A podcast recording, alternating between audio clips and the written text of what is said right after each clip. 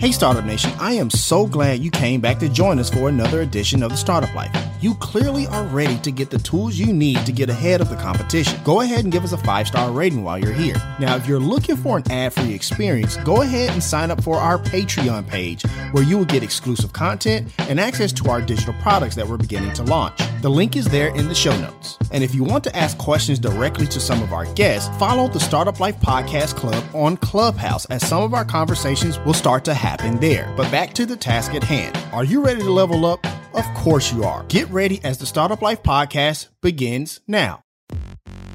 It's time to be about that life, the startup life.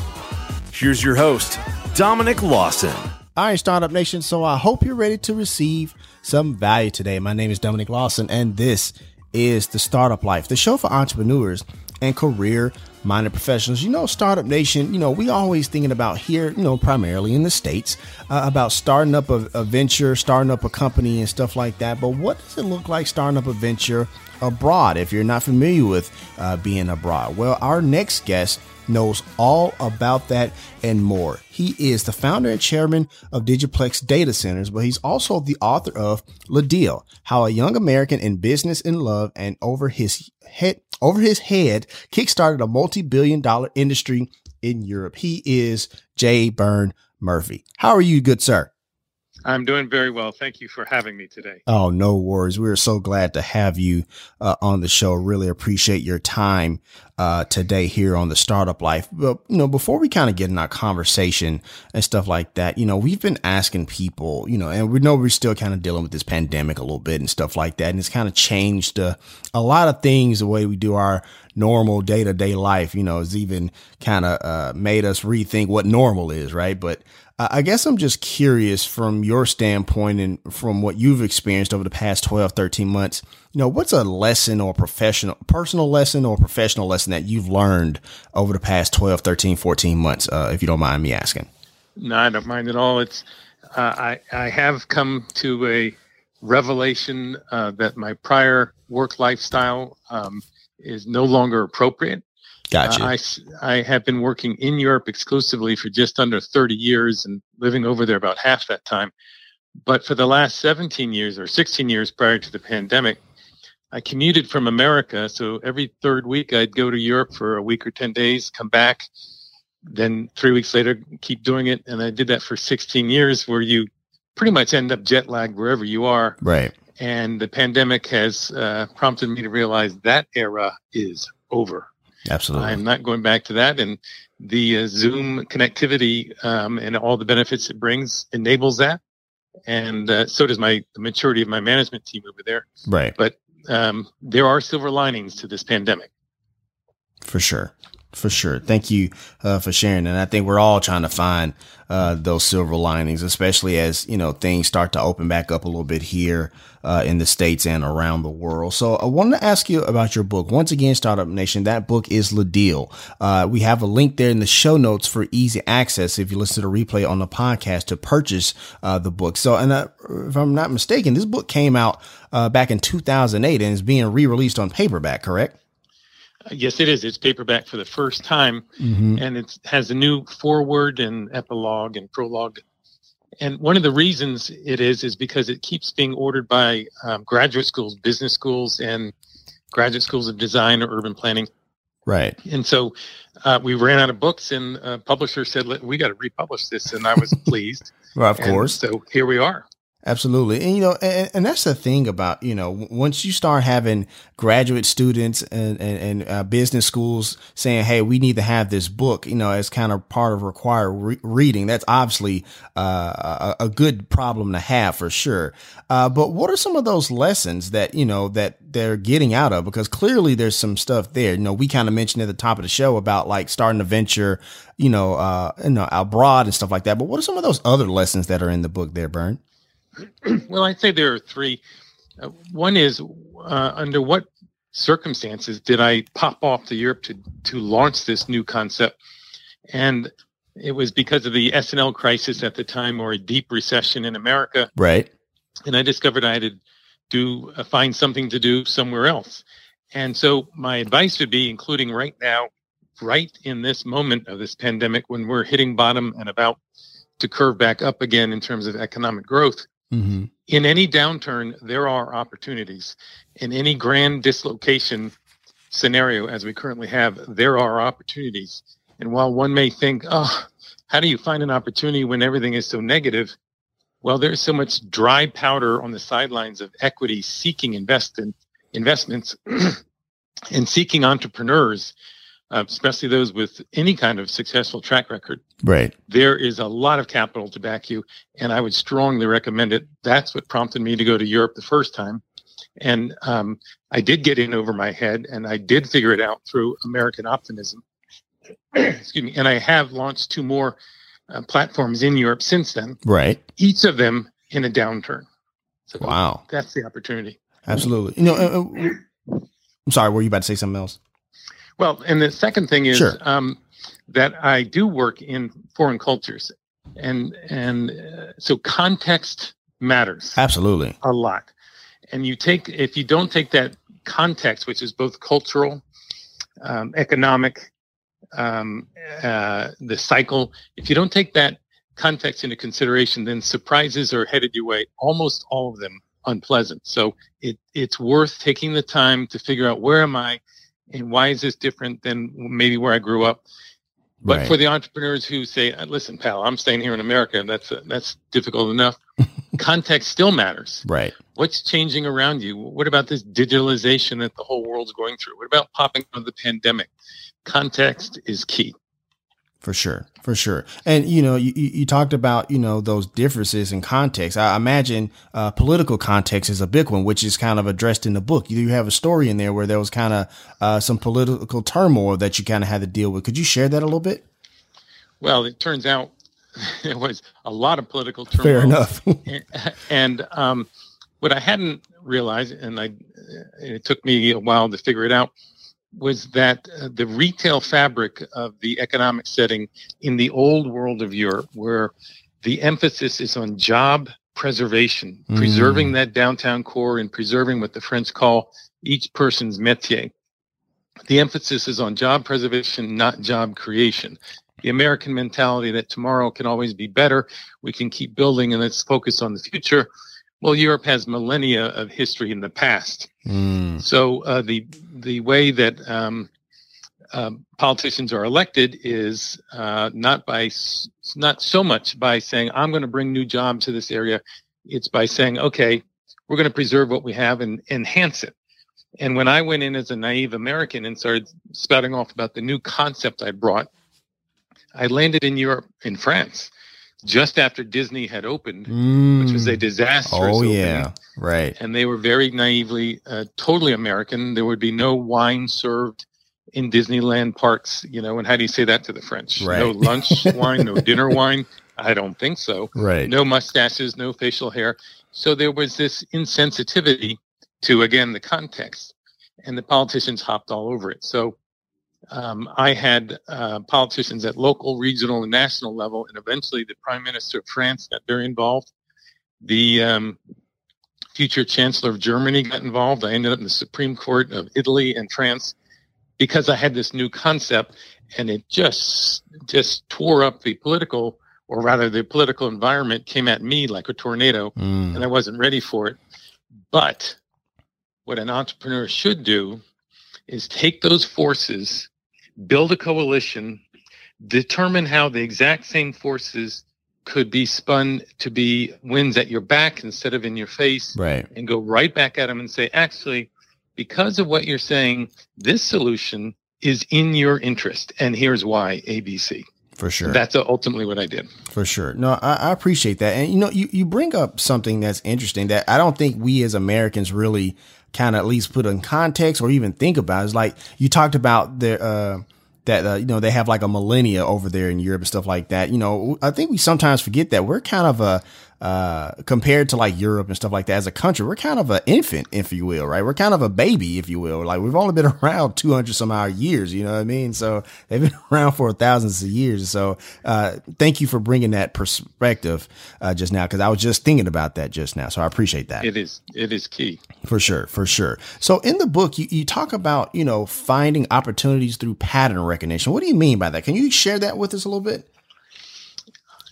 over the 30 years, I have taken a concept which is new in America, proven in America, but not yet very mature in America. Mm. And I scooped it up and I brought it over to Europe right away, where I had to then prove it in Europe. And in each of the three cases, which was outlet centers, this book is about the outlet centers, Right. data centers, which I'm currently doing, Right. and private residence clubs, which I did in Florence, Italy.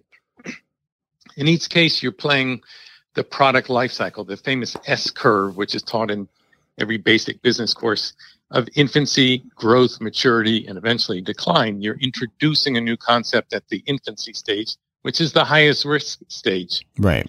And so what I've done is I said, well, that was successful in America for the following reasons. And according to the following pattern, it grew like this with this kind of customer base and this kind of capital. Can I take that pattern, which ended in success, and implement it in a different geography, Europe, and adapt as I go? And it's known as pattern recognition, uh, as opposed to starting with a concept that is so wildly new there is no place you can compare its prior success. It's just hope. And so I'm the bridge between the innovative California factory of new ideas and innovation and the old world, which is not so good at innovating, but very good eventually of adopting the new concepts, Gotcha. usually from America. Gotcha. Thank, I I appreciate you sharing that. And you talked about the product life cycle. I have a quick follow up question to that. Give me just a second as one of the FedEx planes flies overhead just now. I don't know if you can hear that, uh, just now, but, um, uh, the product life cycle, you talked about the four, you know, you know, there's the four phases, that decline stage and stuff like that. You know, as entrepreneurs, when we have a product that's out there in the market and start to hit that decline stage, I imagine there's probably not too much you can do to kind of stop it from happening. But what are, are there some strategies or some things that we can do once it hits that decline, uh, cycle to kind of, I guess, slow the decline, uh, of the cycle in the decline phase, if that makes sense? Sure, you can adopt both the automotive industry and the uh, beverage industry's classic response to that, which is Coca Cola is starting in the 1950s, starting to hit what they perceive to be maturity. Mm-hmm. They say, well, how are we going to kickstart this? Well, Coke came out with Diet Coke. Mm. Ah, that appeals to a different crowd and expands the pie, doesn't just uh, segment the pie.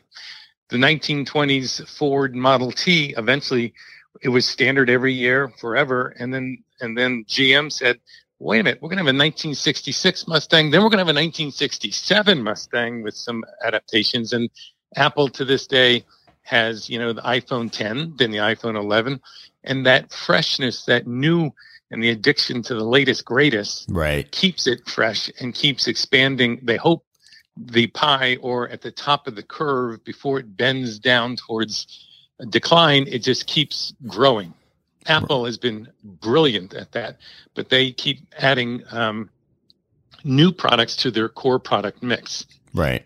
but I would say the first thing to do is you really have to peel back the onion and say, but why am I concerned about decline with the concept or the product I currently have? Mm. Is there a better mousetrap that's going to ensure its decline?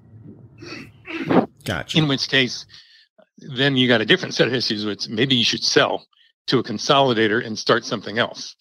So you got to go to the core issue of the decline. Um, as what I do is I don't get into that phase.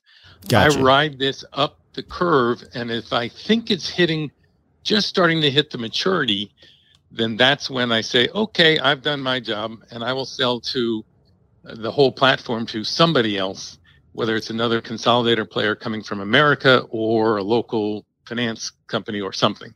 For sure. I'm I'm the grower. I'm I'm not so good at uh, massaging uh, once it's mature. Gotcha, gotcha, gotcha. And and I guess there's all there's also that concept of of knowing when to let go. I guess I, I guess that's something that's important to uh, kind of keep in mind as well. But I, I appreciate you sharing that. I'm gonna do a quick reset once again. Startup Nation. We're talking to J. Byrne Murphy, the author of Le Deal, and also the founder and chairman of DigiPlex. And once again, if you want to get a copy of Le Deal, it's now on paperback. Now we have a link there in the show notes for easy access if you're listening to the replay on the podcast. So, Byrne, I want to ask you this uh, because you know you know, you get, you know, you talk about in, in the book as far as like, you know, certain, you know, uh, the story of the business practices and stuff like that. But when you make a big move like that, you know, especially with uh, a, wife and daughter, you know, I imagine there's some personal stuff to kind of get over with, some personal humps and uh, and uh, adversity there to kind of get over with. Because I mean, as entrepreneurs, we're still people, right? You know, we just so happen to be, you know, starting a venture or something like that. But kind of talk about uh, some of that uh, part of it, that personal part you kind of had to overcome, if you don't mind. Well, if you go through the personal histories of uh, pick 25 very well known entrepreneurs, and let's just assume they are Americans for the moment. Gotcha. Whether they started up FedEx or they started up Apple, they go through any of the industries and then do a little research. And sadly, the divorce rate is higher than the American average. Right. Uh, because uh, the, the type of personality required oftentimes is so hyper focused on making this work that there can be uh, collateral damage. And oftentimes, when people read the deal, they, especially friends of ours, go to my wife and say, or to me and say, How is it possible that your marriage survived and apparently thrived? Because we went from one daughter to four daughters over time uh, while we were in Europe. Um, and we're happily married after tw- uh, 30 years. How did that happen? And I jump in and quickly say, You have to understand the question isn't how is it possible that your marriage didn't uh, crash? Right. Actually, it was because of the marriage that the companies were able to uh, survive and thrive. If you don't have that rock solid support and platform from your partner, right, it makes all the rest of it so much more difficult. And I do contend that, uh, like many entrepreneurs, I am I am want to work too long, too hard, too intensely, mm-hmm. and I was fortunate enough to have a partner who said to me, my wife said, okay, that's enough. You got to have personal time and balance this out or you will burn out. And that, you know, hard to hear when you're in your 20s. Right. Essential to hear when you're in you're in your 40s and and when you're beyond in your 50s, you you got to proselytize. Come on, guys, don't do it that way. I've gotcha. been there, done that. Not worth the health risk, etc. For sure, for sure. I appreciate you sharing that. We actually talked to uh, Marc Randolph, co-founder and first CEO of Netflix, and he, he shared this same sentiment, right? You know, matter of fact, they invoked like a mandatory Tuesday uh, date night, uh, if you will, to where no matter what was going on, that was going to happen. Did you and your wife kind of do something like that, or anything similar to that? Uh, yes, uh, gotcha. and it was my wife who insisted. At one point, she said to me, "We're in the front hall, and I was rushing out in the morning for yet another intense day." And she mm-hmm. said, "Come on." we got to have fun. Let's, I, I've planned such and such for the weekend. And I turned to her and I said, you have to understand, honey, I didn't come here to Paris for fun. I came to launch this project. I need to make it work. Right. And she put her finger right in my face and said, the minute you think you can live without fun and balance, you will fail. Mm. We are mm. doing this this weekend and we're going to do it something every weekend and that's the way it is and that's the kind of it doesn't sound like it's support but thank god it was there because it, it was very much support oh it was survival anybody who's been married for a long time knows that support so i definitely understand uh, where you're coming from for sure. Uh, and so I, I want to kind of transition a little bit because, you know, like you said, you know, you, you've launched many other uh, a few other you know uh, ventures in Europe and stuff like that, and even the one that currently uh, DigiPlex. You know, kind of talk about DigiPlex and the work you do there. DigiPlex is a venture of data centers which we design, build, own, and operate all within the same company and only in the Nordic region, Scandinavia. Mm-hmm. Why up there? Because you have hydroelectric power, uh, unlimited, which is 100% green. It's also the least expensive power uh, in the world. Uh, it sometimes is tied with the Pacific Northwest of America, but very, very inexpensive. Um, and because it's green and our customers are the largest Silicon Valley companies, in essence, the top 10 in the world mm. companies, they have made a vow as new economy companies to be carbon neutral at best and to be carbon negative by 2030 or 2040. Therefore, the demand for pure green and preferably hyper, uh, uh, hydroelectric as opposed to just wind or just solar uh, if you go to cold regions, you have unlimited supply. The wind can stop, the sun can go out, but the snows just keep melting every spring, giving you this power. That's why we're there. We've been at it for 20 years. We're the number one in the region, and um, and I fell into it backwards from my first company, which is the company McArthurGlen in Le Deal, because in 1999, when the, this new phenomenon called the internet, which I did not understand, right, uh, started uh, lapping up into the shores of Europe, I said, "Wait a minute, I get it. You're going to sell products online, but you got to have an inventory to sell." Well, I've got these outlet centers all across Europe. I'll just sell out the back door. Mm. This is easy. Um, in fact, that sounded like a great idea, but it was a bad idea because online e-commerce is not retailing; it's all about logistics. Hence, Amazon. Makes sense. And so I said, "Well, I'm going to go non-exec at the first company. I'm starting up a new one, and I want to find that next where this new world economy, this virtual economy, meets the physical world that I know about." And the answer was data centers. And For so sure. that's it. I went into that. All right, Startup Nation. So we're going to go ahead and take a quick break. We got to pay some bills. Once again, my name is Dominic Lawson, and you're listening to The Startup Life.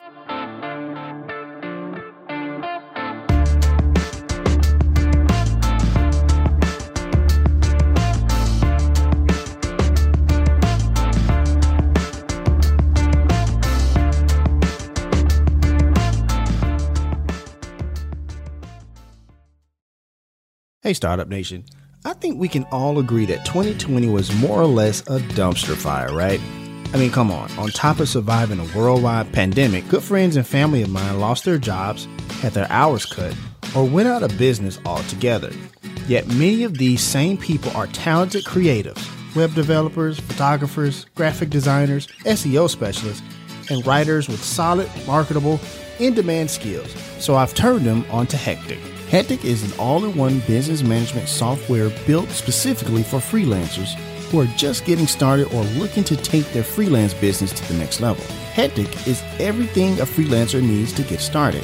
From an easy to use contracts and proposal builder to client management and project tracking to expenses and invoicing that features click to play technology that makes it quick and easy for freelancers to get paid. And we all want to get paid, Startup Nation. Built specifically for freelancers, Hectic is everything you need to get started. Visit gethecticapp.com forward slash the startup life now to learn more and start for free. Yep.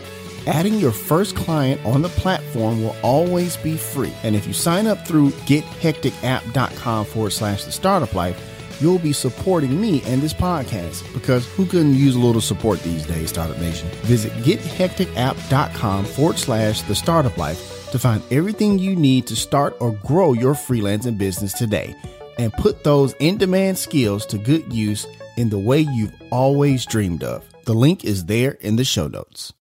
Do you make a positive difference in the world? Do you have a talent, philosophy, base of knowledge, product, or service that you know could help a lot of people if only you could reach them? Join Alternative Talk 1150's family of broadcasters and start walking down a fruitful path. As host of your very own program, dial 425 653 1150 and find out just how affordable it can be to have a show on 1150 AM. That's 425 653 1150. Alternative Talk, we have an opportunity waiting just for you. I'm Dr. Anthony Leiserowitz, and this is Climate Connections.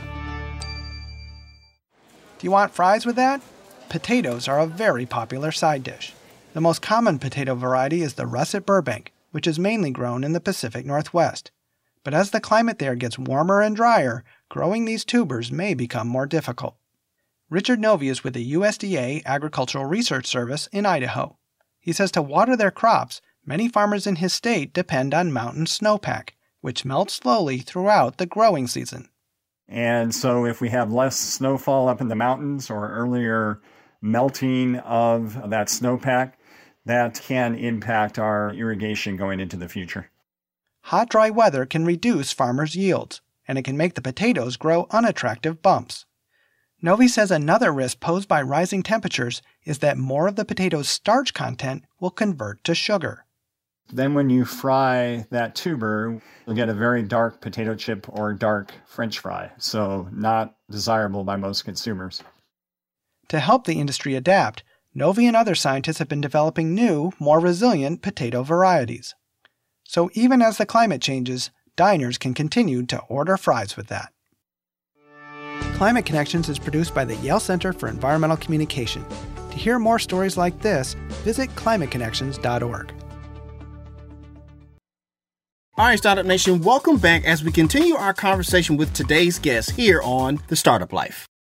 For sure. You, you know, you know, we've been seeing, you know, based on what you were talking about as far as, you know, power, you know, hydroelectric and stuff like that. And we, we've seen, uh, that, uh, famous, now famous Super Bowl commercial with Will Ferrell and the EV vehicles and stuff like that. And it seems like Europe is really, you know, even from a business, you know, uh, side sense, they've really adopted like, you know, green energy, green technology and stuff like that. Are, are there some things that, you know, cause you've been doing, uh, business in Europe for a while now.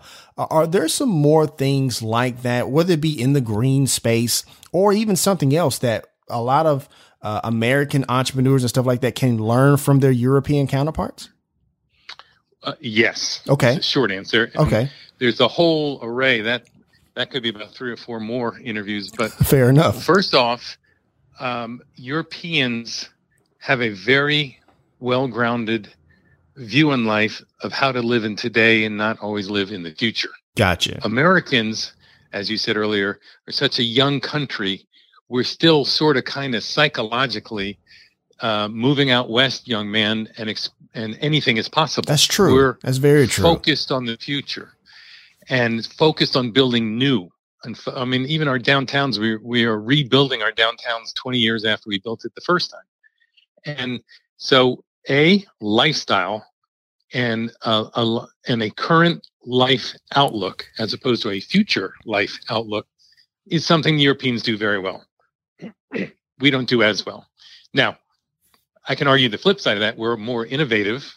We are, Mm. uh, you know, Right. we're more team oriented to make it uh, happen in many circumstances, not all.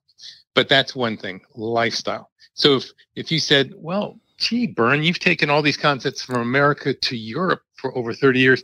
What can you bring from Europe back to America? That would be one. An offshoot of that lifestyle is appreciating um, more widely, more loudly, um, the environment in Europe than here, and that's part of the, preserving the old world versus rebuilding uh, the new world. Right. And therefore, you have Green Party uh, political parties that are extremely active, but have been for decades, and it's really starting to come in vogue here uh, within the political environment of late. Uh, and science there is pretty much respected, and, and and it's agreed that science is science. It's hard to argue Right. with numbers after a while. So, uh, and, and I should probably stop there, but within those umbrellas of future focus versus living for today, Gotcha. and and that there are a lot uh, that could be done if you're an entrepreneur. A lot. For sure. Oh, one final note: Sure. in Europe, there are many more regulations.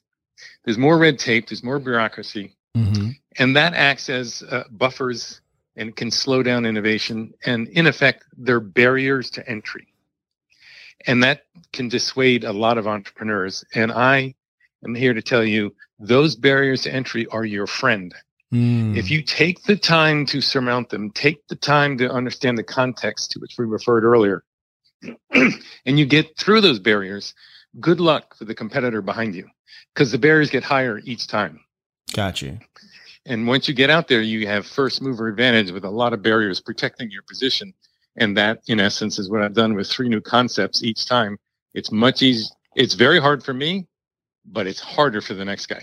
Gotcha. You know, there, there's something Startup Nation. I, I hope you kind of caught. I, I guess I just want to re-emphasize. You talked about there's a lot of regulation in Europe and that they can slow down innovation, but you didn't say it could stop innovation. No. So you know, exa- so I, I wanted to make that very uh, uh, keen distinction there.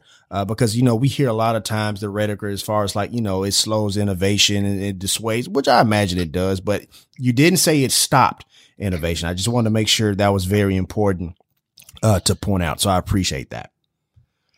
So uh, I wanted to ask you this as well because you know you you know have data centers with DigiPlex and stuff like that, and, and we we you know there's a lot of data out there just in general, right? whether it be for businesses or social media and stuff like that. There's a lot of data being generated you know, uh, now these days and stuff like that. I, I want to ask you, what are some of those, I guess, those ethical tenets or those ethical core values or something like that uh, when it comes to storing data, housing data, you know, uh, sharing data and stuff like that? Because that's kind of a, a big topic, you know, from time to time when it comes to the internet, the internet and business and stuff like that. Uh, it's a huge topic. Right. It's profound in the issues involved. And can quickly in the wrong hands become dangerous. Right. So I'm a big proponent of the benefits of the digitalization of the economy and healthcare in particular, and, and a whole variety of ways that are helping us spread knowledge and and open new fields. I'm a big advocate. My career is based on it at the moment. Right. Having said that, I do not ever underestimate um, the issues that come along with it, whether it's Big Brother, mm-hmm. who can track you everywhere. And I would say to anyone listening, never post your picture on any of your accounts. Uh, you know, it's very clever and fun to do so. And your face pops up when you call somebody. I would never do that. It goes in, it gets in the wrong hands and can have visual recognition in ways that you didn't intend for it to have. Never, never have a shortcut about sending um, passwords or social security numbers over email or even text. It should go through a, uh, encrypted like WhatsApp at least. So it, there are those issues about security and how it can be used against you or take your data and use against others are real. And I don't apologize for it. And I, and I especially encourage the younger people with all this social media be so careful. For be sure. more careful than than you realize. Um, and I, I guess I'd close in saying, who what what force was it, whether you agreed with it or not? And I'm not getting into any political, matter, but gotcha. what force was it that took away 80 million um, Twitter followers of Donald Trump? Mm. It wasn't the government or another political party. Right. It was a private sector high tech company that said, mm, that's enough, right. according to our definition, and they pulled the plug. So it's powerful um, uh, amalgamation of uh, data and knowledge and the ability to manipulate the data. And the dialogue is only just starting on that. There's much more to be discussed. For sure. No, that that example with uh you know former uh pr- President Trump's uh Twitter page and stuff like that where again like you said the private sector made that decision. So no, that's definitely could could, definitely be seen as a slippery slope. Uh, for sure. Maybe even, you know, maybe a really fast slippery slope, uh, you know, depending on who you are and stuff like that. But that brings up another question I, I, I want to ask, kind of a follow up, if you will, because you talked about posting pictures, uh, and stuff like that. And now we're seeing apps. Uh, I'm not not sure if you're familiar with the Reface app, you know, but which really uh, yeah. dives into deep fakes and stuff, uh, if you will. You know, ha- has your company, you know, ha- have you guys thought about this? Have you done any work in this? I guess I'm I'm curious about your personal feelings about, uh, again, I guess how uh, that data and that facial technology can really be uh, kind of hazardous because when it comes to you know my point of view, the deep fakes really scare me. They really do uh, for multiple reasons. Um, there, there's much, in my view, is the same. There's much more scariness in the misuse of that. Right. Than, exactly. Uh, for the average, um, you know, enjoyment you may get out of it. Uh, uh, usually, again, as a young person, saying, "Hey, check this out" or "Check that out." Um, I have real deep reservations about that, and it's and the EU is out front. Again, a lot of regulation over there, more right, than here. Right. They're out front in trying to to protect the average citizen from um, uh, abuses of that kind of data. So in my business, I too I have to protect our interest from from that kind of abuse, and so I my concept is defined to the physical world. I have seven different layers of security. It's all physical. It's not virtual. It's not cyber. My customers, who are the big high tech companies, they're the ones that need to take their implement their own protections on the cyber side of life. So whatever is on the server, I don't own any servers. They own the servers. I own the whole data center. They have to take that protection and and I'd say that's sort of a a delineation that the average person want, might want to think about, which is have I really protected my data correctly? Mm. Do I know where my data is? Right. And should I be sharing it quite so freely? And I reiterate, no, you shouldn't. Right. Be very careful. For sure, for sure. You know, it's almost it's almost kind of to the point where if you're not willing to just post your social security number online, you might as well not even post your face. It's like the equivalent, like they're the same almost uh, in this day and age. The way data is kind of thrown out there for sure. But I appreciate you sharing all of that for sure.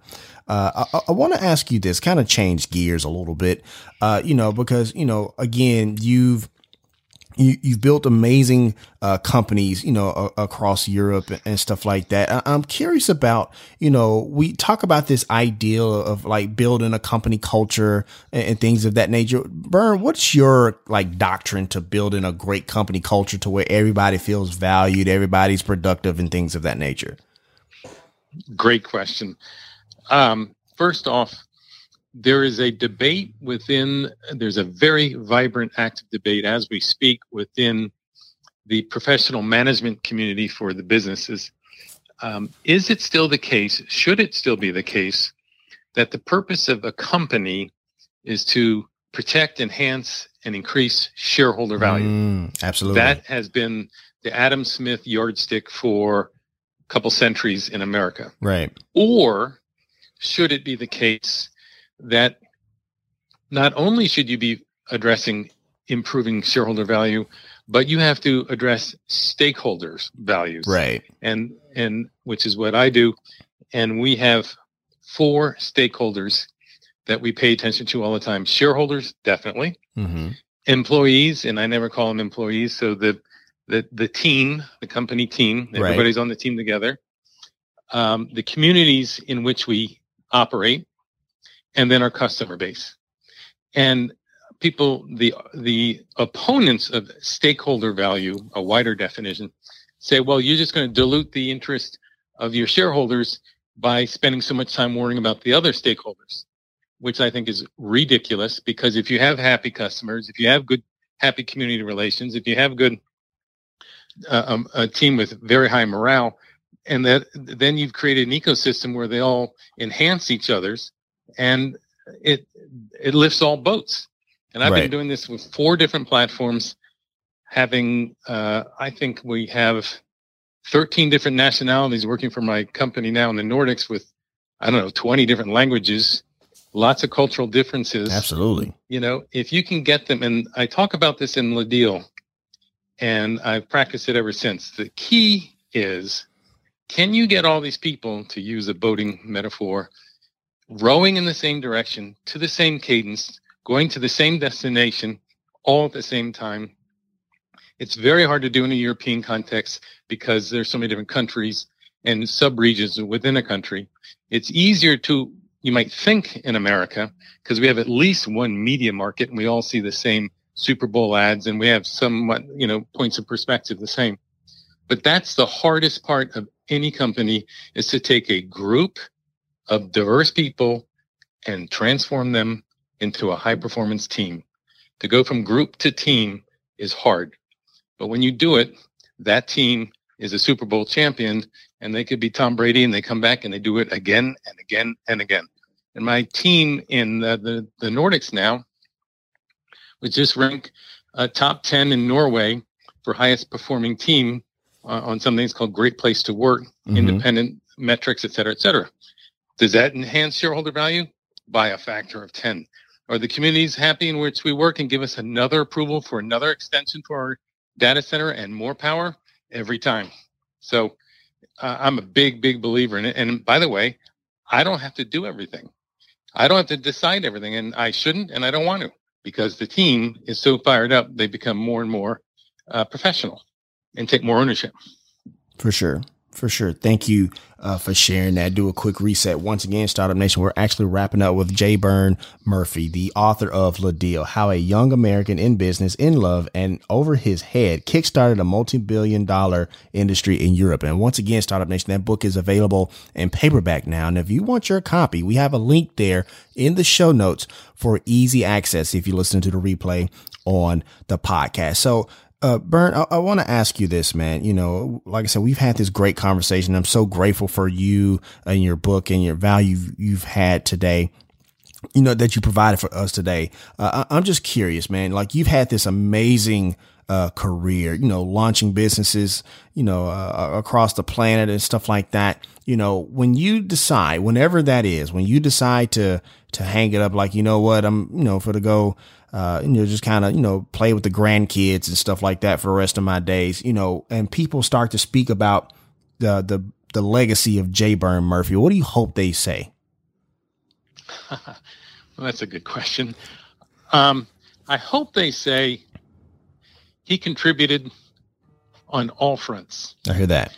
He, he contributed to my career, my being anyone who worked at any of my companies. Right. He contributed to all the people who uh, fell on hard times, whether it's through personal uh, medical issues or family issues. And I have a set of values we evoke uh, at all of our retreats and all of our team meetings but there's one that I have. I, everyone knows it so well. We never write it down, and that's family first.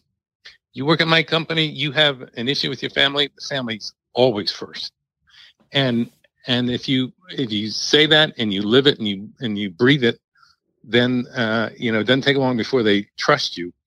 Um, and so you contribute to their well-being. They come back and contribute uh, to the company. That's not the quid pro quo I want. Mm-hmm. I just believe it. I'm one of a large family, and you got to have family first. And so that he was a great contributor, and hopefully modestly so. I don't put my name on. I put my name where I need to. Right. I put my money where my mouth is. To, but I don't need plaques. I don't need lots of PR and all that stuff. Um, and hopefully they might even say, "Hey, what the hell? He writes a good book. It's funny and it's uh, right. engaging, and absolutely uh, with some messages in there." So that's all. I'd like to be known as that a sincere contributor to the wider cause. I hear that. I hear that. Thank you so much uh, for sharing that. I'll, I'll, let me ask you just a quick follow up. When you talked about I don't need to have you know my name in lights and on plaques and, and stuff like that, and we're we're living. Let's be honest, we're living in an era where entrepreneurship is kind of you know, for lack of a better word, a little bit trendy uh, from time to time, and people want to, you know, kind of be insta famous and, and, stuff like that. Is that something from youth? Is that something where maybe over time you spending time in Europe or your perspective changed, or is that just who J. Byrne is? J. Byrne Murphy is. Just kind of talk about that a little bit, if you don't mind me asking. Well, I'm I'm number four of five kids. Gotcha. Four brothers and our adorable sister in the middle, and if you thought that you were too cool for school and you were going to get out of doing the dishes that night or taking out the trash or shoveling the snow, my parents never had to say anything because the siblings would come in and say, "You're not too cool for this school, pal. Fair Here's enough. a shovel. Get your ass out there and do it." Fair enough. and uh, you know that's built into the chromosomes. There is, and and in addition, here in America, maybe maybe more so than other countries, we're on a lot of teams, or if you elect to be, a lot of athletic teams when you're young, mm-hmm. and you have the football fall season or soccer, and then you have wrestling or basketball. And if you take your teams seriously, the team, then the team's more important. Right. And and I would say listen to Coach Bennett of the University of Virginia team and and his style and how he took them from that embarrassing first oh, round yes, absolutely to number one champion the next year. Right. And it was it's only about the team. Own your loss, stick to it, and stick with each other. And you know, great things happen in teams. There great things happen by some individuals, but more great things happen in teams. For sure. For and, sure. And I'm a big believer in that. Absolutely. No, a v- big admirer of, of Coach Bennett from University uh, of Virginia here because you, you definitely talk, talk about adversity and, and, turning around on a dime from season to season uh, for sure. But you bring up an excellent point when you talked about uh, your siblings and you talked about your company culture earlier. It, it seems like the best. Uh, company culture, which uh, obviously is installed from the top, whether it be you and your companies, or I guess your parents with your siblings and stuff like that. But it seems like uh, great company cultures really have that self correctness within the team. Like the, you don't have to have like this person from on top to always do that correcting or your parents to do that correcting because the team itself does that self correcting. So I just wanted to make that uh, analogy because I thought that was important to point out. Well, so may I add one footnote to that? Absolutely. So, for the, any entrepreneur who wants to start up and create a platform, not just a single person uh, effort, but you want to hire a team to and, and and grow a company, my absolute advice, strongest piece of advice I would say is the first thing you do is don't set and announce the corporate goals. We will sell 100,000 units of X by year three.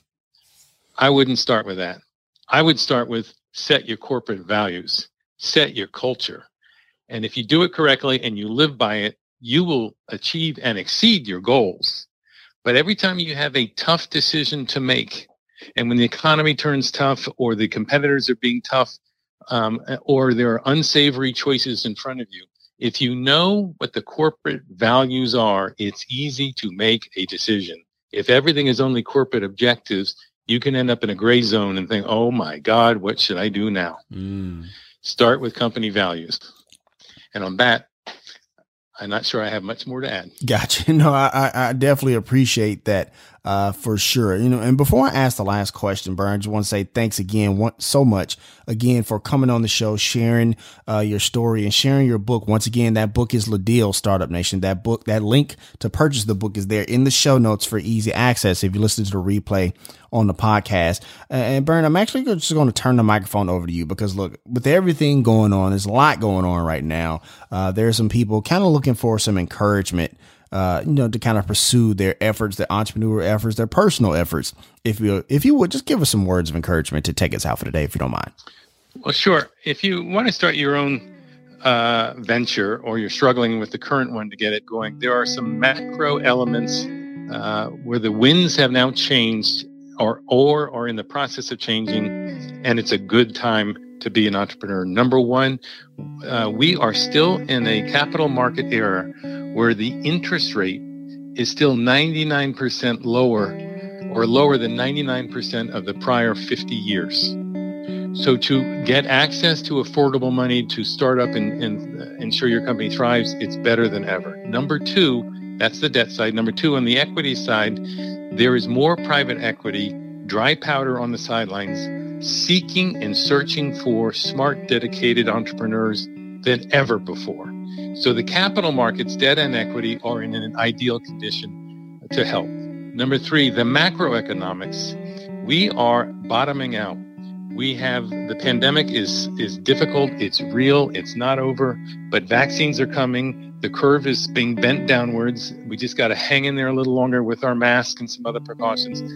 But even today, JP Morgan Chase came out with predictions saying we're going to snap back faster than expected we might have a GDP higher than China for the first time since 1973. Wow. So all that capital that I mentioned, it wants to get out there. It is just desperate to find entrepreneurs.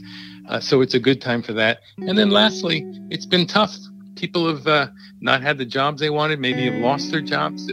But there are a lot of talented people who, as a consequence, are either unhappy in the existing jobs or on the sidelines seeking it's a great time to be picking up talent. It's a really good time to be picking up talent. And there you have the most important elements of raw material, capital, talent, um, and, and the economic winds at your back. It's a good time to make a move. Just do it carefully, stick to your values, and it's not all, and there may be short term survival issues, but keep the end in mind. Keep the longer horizon ever mm. present in your mind. And that's how you become a leader. This is where we're going. I'm the pathfinder. Follow me. Here's how we'll get there. I hear that. Awesome stuff. Thank you so much for sharing all of that. Very powerful stuff. And that's going to wrap up this session of the Startup Life. We want to once again thank J. Byrne Murphy for coming on the show. Thank you so much, good sir.